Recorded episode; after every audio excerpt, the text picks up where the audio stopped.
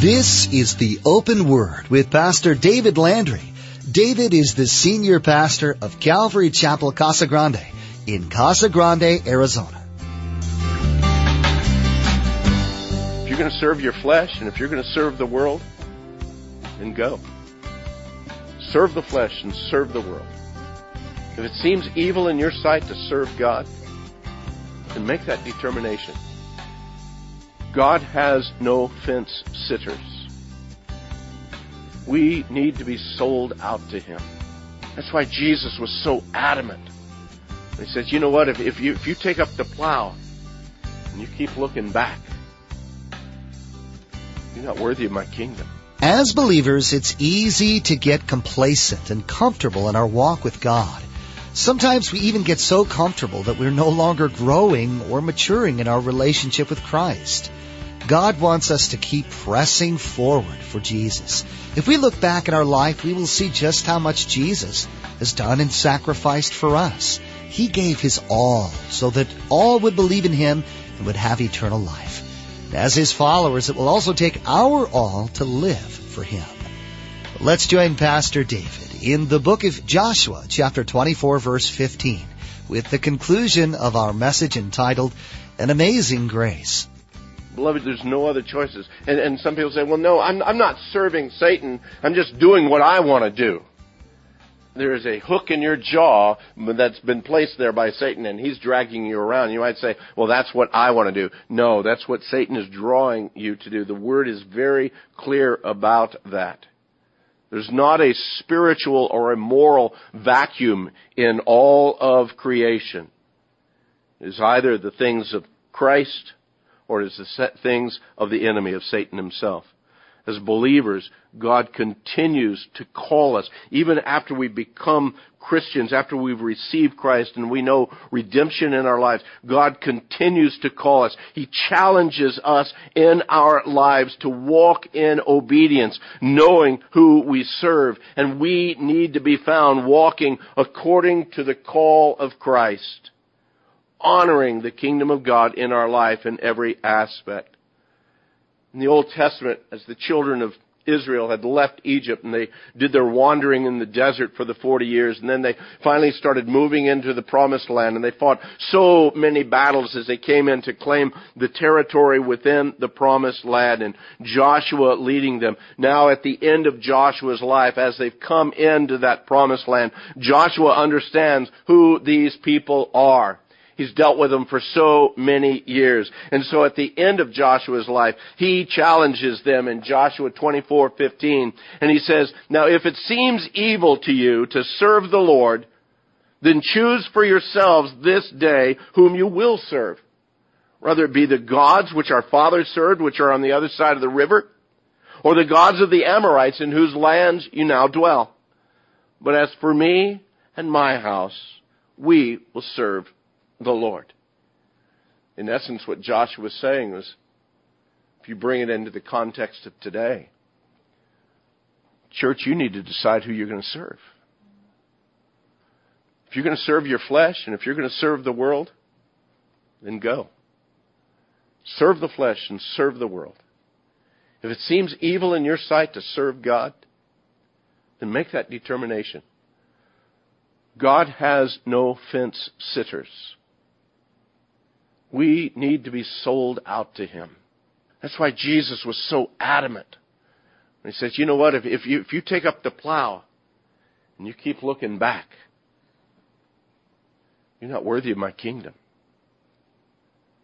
There needs to be a determination in our hearts that I will follow Christ well, that doesn't mean we don't make mistakes because we do. I believe as long as this carcass that we carry around is here, we're going we're to stumble. But beloved, where is the intent and where is the direction? Where is the purpose? Where's the love? Where's the hope of your heart? Years later, prophet Elijah, desiring to see the people of Israel come back to God and to the worship of the one true God, Jehovah, Remember, he went to do battle with the 450 prophets of Baal there on Mount Carmel, and he called all the people of Israel to him there. And the people, for the most part, they weren't sure what they were going to do. They had been worshiping Baal and these pagan and these foreign gods for so long, and now Elijah comes and he's going to draw the line in the sand, in essence. In 1 Kings chapter 18 verse 21, Elijah calls the people to himself there on Mount Carmel. And he asks them, how long will you falter between two opinions? If the Lord is God, then follow him. But if Baal, well, then follow him. It's interesting. There was no great revival that spoke, that broke out right there. As a matter of fact, the response is that the people answered him not a word. Not a word. Because you see, the contest between him and the 450 prophets of Baal hadn't begun yet. I believe that the people were really, they, they were kind of wondering, well, who's going to win this battle? I wonder, man, if Baal wins this battle, we, we might want to be on his side. If God is going to win this battle, then we might want to be on this side. But they were not willing to make a determination until that time. Well, after, by the Spirit of God, the prophets of Baal were defeated, oh, then the people, then the people rose up. We can live our lives for so long wondering, is it really worth serving the Lord? Or should I still hold on to the things of the world? And beloved, at that point, our life, our faith, our influence becomes useless. It's atrophied. Because we're not exercising it in a solid and committed walk with Jesus Christ. God calls you and I today, remembering what we come from, but determined that because of Christ in me, I desire to move forward. Let's get back into Ephesians. In verse 3, Paul speaks about the fact among whom also we all once conducted ourselves. Let me back up to again, what is he speaking about? Well, in verse 2 is when he says, we, we walked according to the course of the world. We walked according to the prince of the power of the air, that spirit that works in the sons of disobedience. Now in verse 3 he says, among whom also we all once conducted ourselves in the lusts of our flesh, fulfilling the desires of the flesh and of the mind, and were by nature children of wrath, just as the others. Now there is a slight change here that we can easily miss, but beginning in verse 3, Paul becomes even more inclusive. Paul suddenly has now changed the you of verse 1 and 2 to the we of verse 3 and the following verses. Paul brings himself in and he owns up to the fact that he was there. He was among those sons of disobedience. He was among those who conducted themselves in the lust of their flesh, fulfilling the desires of the flesh and of the mind, and was by nature, he was a child of wrath, just as the others. This whole idea of sons of disobedience and children of wrath. You need to understand, man, that, that's not a title you really want to get in your life. That's nothing you want to say, hey, uh, I'm, I'm part of the sons of disobedience. I'm part of the daughters of wrath. No, that, that's not a good thing. But yet the fact is, is outside of Christ, everyone is. And before you came to Christ, yes, you were. Now you may have come to Christ as a very young person, and I know that people can come to Christ at, a very, very early age, particularly if, Christ is lived out in their homes and, and the truth and the hope of the gospel and the Word of God is well known within the homes. I understand that and I know that. And you may not have in your life a great history of, again, the wickedness of so many, and you are blessed because of that because you don't carry around in your life all the scars and the luggage and the consequences of life that was outside of Christ. And what a great and glorious thing it is for young people, particularly young children, to come to Christ so that they're not dealing with these things. But the problem is, you and I, before we came to Christ in the overall scheme of things, we were just like all others. We've heard of a great tragedy when James Holmes walked into that movie theater in Aurora, Colorado, and just blatantly opened fired on absolutely innocent people. The wickedness of that man's heart was led because he was dead in his trespasses and sins. And beloved, outside of Christ, that's where every man and every woman is. Are some more wicked than others? Oh, yes. Just as some are, are better than others, and they, they do good things. But the fact is, it's that same spirit, led by that spirit of that prince of the air. Ours outside of Christ was a hopeless situation. Looming before us as we are outside of Christ is this Christless eternity. The Bible speaks of it of the reality of hell. The reality of the suffering that goes on, yes, eternal. If you don't agree with that, don't come up to me and argue the point. Take it up with the, with the author, okay? Because the Word declares it over and over again. We had absolutely no way of avoiding that eternity on our own merits. We were on a downhill run and the brakes were out and the bridge at the bottom had been removed and we have no way possible of being able to bail out from this vehicle. We are going to utter destruction outside of Christ. We were spiritually dead, already guilty because of our trespasses and sins. We were controlled by a dead spirit that led us. We were following the course of this world's ways, led by the same spiritual darkness that's now at work in the lives of the sons of disobedience. And it leads them further and further into disobedience and destruction. Our appetites hungered to be filled with the lusts of the flesh, and we desired what was pleasing to our flesh, craving to be filled and fulfilled with the wickedness of our minds. By our lives and by the choices that we made, we demonstrated time and time and time again that we were children of wrath. What a wretched condition we were in. Beloved, all of mankind outside of Christ suffers from the same disease, and it's fatal.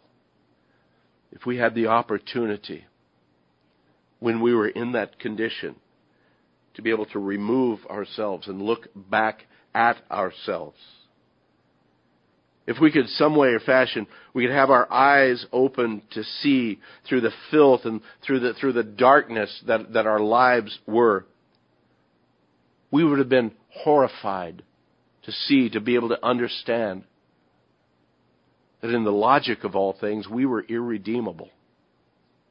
We were without value of any sort, of any way. Because of our sin outside of Christ, we are truly vile, we are shameful, and we are justly condemned each of us deserving the wrath of Almighty God. And in the logic of humanity, there's, there's, there's no grace amazing enough to be able to change our wretchedness. The logic and the understanding of man, there'd be no mercy that's, that's wide enough to cover the greatness of our need. There'd be not enough riches available to be able to purchase our ransom. And beloved, if that were the end of the story, if that, if that was it, if that's all there was, we might as well go back and continue to dance to the devil's tune. We might as well continue to march on to his orders if that's all there was. But you know what? Paul doesn't stop there. But God. But God.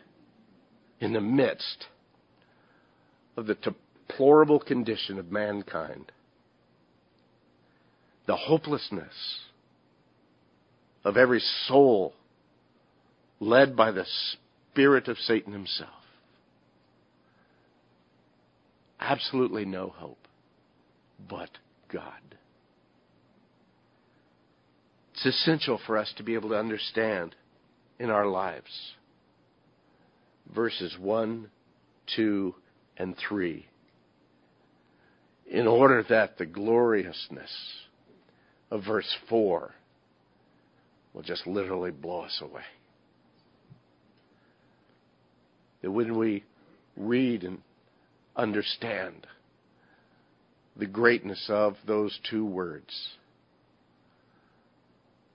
that we can celebrate the reality of the greatness of His love for us. Verse 4, he says, But God, who is rich in mercy, because of His great love with which He loved us, even when we were vile and shameless, even when we were among the sons of disobedience, even when we were children of wrath, as he says here, even when we were dead in our trespasses, made us alive together with Christ. By grace, you've been saved. And beloved, that is the gospel message. That's the plain simplicity of it. And beloved, that gets about as simple as it can be. The fact is, is we were all in that shape. We were all in that situation, but God. None of us can say, oh, God got a prize when he got me. None of us could say. Sometimes, okay, my mind thinks that, but I know better. All of us were in such desperate need, but God. Paul understood this as much, if not more, than any other human alive. And that's why in, in 1 Timothy chapter 1 verse 15, he reminds Timothy that this is a faithful saying. It's worthy of all acceptance. That Christ Jesus came into the world to save sinners, of whom I am chief. Paul's not using just some editorial liberty here to be able to say, oh yeah, yeah, yeah, and I'm the chief sinner, yeah. No, I believe that Paul understood and knew the wickedness of his own heart. Paul understood his past life outside of Christ. And that's why he writes to Timothy these glorious words. Christ came into the world to save sinners, even me. Many of you know the story of John Newton a man who lived in the late 1700s. If you, do, if you don't know, if you've never heard of him, let me encourage you to, to, to find a biography. You can go online, read a lot about him. It's a biography of a man with a wretched, wretched past and yet a glorious future. He became a man of great faith. In his earlier years, he, he was an absolutely worldly man. He wasn't caring about anyone or anything other than his own good pleasure, his fleshly self, and desiring to just fill it and feed it as much as he possibly could. He ended up becoming a, a, a hard drinking captain of slave ships, running slaves from Africa to Europe. But later he surrendered his life to Christ. He got saved and he became actually a minister of the gospel in the Anglican church there in England. At the age of 53, thinking back over his earlier years and just the, the deplorable condition of his life before that, he wrote some words. And this is one thing that we know about John Newton, is he never forgot his past and the glory of the reality of his present in Christ. He never forgot the greatness of the love of Christ that brought him out of that past. In his 53, he wrote these words How industrious is Satan served! I was formerly one of his active under tempters, and had my influence been equal to my wishes, I would have carried all the human race with me. Doing evil and taking a joy to bring others in. He said, I was a common drunkard and a wicked man. But the common drunkard of today, the wicked man of today, he said, are simply petty sinners to what I was. A year later, he also published the most famous and the most recognizable hymn we ever known the hymn Amazing Grace. It's interesting, he lived to be 82 years of age. He continued on preaching and active in ministry until the last couple of years of his life when, when his health just kept him from the pulpit. But yet his conversation with his friends, those who knew him, never ceased to declare the greatness of God's grace. And in his later years, he told his friends, my memory is nearly gone but I remember two things that I am a great sinner and that Christ is a great Savior. Beloved, more than anything this morning, I want you to realize the greatness of salvation, the greatness of the grace that God offers for all mankind. Can He save someone like a James Holmes? is wicked, is vile, a murderer, has taken so many lives? Is he beyond the reach of the blood of Christ? Is the blood of Christ insufficient to, to be able to reach to the worst of the worst? It's not insufficient, no. I have full assurance in the greatness of who my God is and the greatness of the power of the blood of Christ. That if there was ever true repentance had come upon a man like that, that God would in no wise cast him out. The words of the hymn, Amazing Grace, we're so familiar with. I don't want us to sing it this morning. I, I, I want you to listen to the words, if you would. The words of this hymn speak of a man who is grateful for the vastness of the grace that took him from where he was to where he's going. Amazing grace, how sweet that sound. It saved a wretch like me. I once was lost, but now I'm found. I was blind, but now I can see. 'Twas grace that taught my heart to fear. It was grace my fears relieved. How precious did that grace appear the hour I first believed through many dangers, toils, and snares that I've already come. Tis grace hath brought me safe thus far, and grace will lead me home. The Lord has promised good to me. His word my hope secures. He will my shield and my portion be as long as life endures. Yes, when this flesh and heart shall fail and mortal life shall cease, I shall possess within the veil a life of joy and peace. The earth shall soon dissolve like snow, the sun forbear to shine. But God who called me here below will be forever mine. So what's your song of praise, church? What is your song of praise of the greatness of what God has done for you and on your behalf? personally in your life? When was the last time that you took time to meditate simply on the fullness of His forgiveness in your life? Oh, we can meditate on the greatness of who God is. I, I understand that we need to do that on a regular basis. The word says, cast all your cares before him because he cares for you. Paul tells his man, don't worry about everything, but with prayer and supplication, make your request known to God. And I understand that we're to call and we're to ask and we're to, do, but when was the last time you just stopped? Spent time before him. Thanking him for the greatness of grace. May we take that opportunity this week to again be reminded for such a worm as I, He paid the price. We hope that today's edition of the Open Word has been a blessing to you. If you live in the Casa Grande, Arizona area, we want to invite you to join us for worship.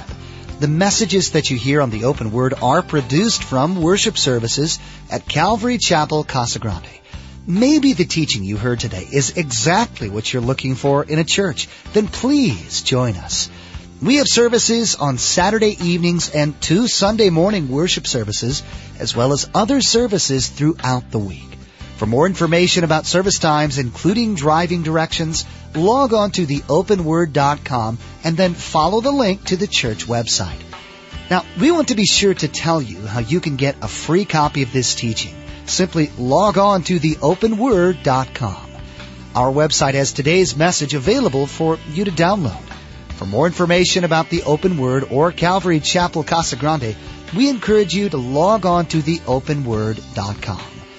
Although the Open Word teachings are always available to you free of charge, if you'd like to help support this ministry, simply log on to the website theopenword.com and click on the support link to make a secure donation to this teaching ministry.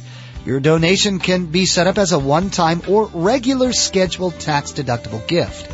From all of us here with the production team, we want to say thank you for tuning in and may God richly bless you.